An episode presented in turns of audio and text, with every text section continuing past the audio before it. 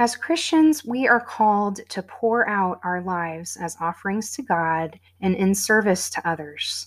But unless we are filled first, we cannot pour out abundantly and selflessly. We must make our pouring in moments high priorities so we can pour out as cheerful givers rather than depleted grumblers. Join me for this devotion today. Pour in to pour out.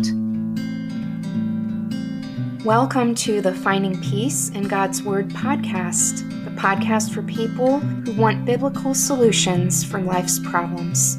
I'm your host, Sarah Geringer, Christian author, speaker, artist, and creative coach. I'm excited to share my insights, struggles, hopes, and victories in Christ with you on this podcast. Our focus verse for today is 2 Timothy 4 6a NLT. As for me, my life has already been poured out as an offering to God. How do we practically pour in when our lives are so busy and pulled in so many directions? I'm learning to do this myself, and these are the practical tips I have to share with you today. First, meet with God every day as soon as possible. The sooner I spend time with God one on one, the better my day goes. No, my days aren't free from distractions, responsibilities, and problems. But my attitude is better when I spend time with the Lord, filling up on the fruits of the Spirit to nourish me throughout the day. Second, take a daily pause to get centered. After reading the Bible, I jot down prayers and notes of gratitude. I also use a classic prayer book to slow down and focus on God. I just purchased a new prayer journal to help me reflect on my Bible reading. I also use a one line a day journal to keep track of memories. You can visit the show notes for links to these kinds of books that I use. The days that I do this first, I feel greater peace. The days that I don't, I feel more restless and rushed in my spirit.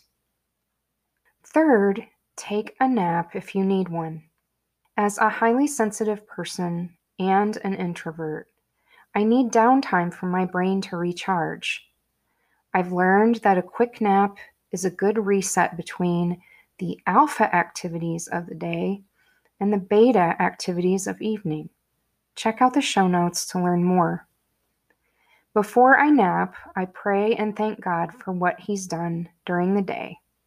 A nap refills me so I can be more refreshed for family time. Fourth, feed your mind. Every day I try to learn something new, whether it's from a nonfiction book, one of Dr. Henry Cloud's daily shows, or a favorite podcast. I carve out time for learning. This habit helps expand my thinking and inspires me to share new things with others. Fifth, get creative. I learned from this wonderful book called Sacred Rest that we need different kinds of rest to be refueled, including creative time. During the week, this looks like trying new recipes, taking nature photos, or picking a bouquet from my garden. On weekends, it looks like making art with my daughter, and being creative fills me with joy, so I can serve with a joyful spirit. Finally, to pour in so you can pour out, be social. We are made for community. I commit to regular phone or Zoom calls with friends, and I'm connected to a group at my church with regular meetings. A face to face lunch meetup with a friend is worth its weight in gold. These social times fill me up for days or even weeks. I hope these six tips inspire you to pour in so you can pour out more effectively. If you have more tips to share, I would love to hear from you on my contact page so others can be inspired by your insights in a future post. Here's a prayer to encourage you too. Father God, I praise you for filling me with your Spirit. I confess that I don't always fill up with your presence before pouring out. Help me to pour in with good things so I can pour out with greater joy. Remind me that as I remain in you, you will remain with me.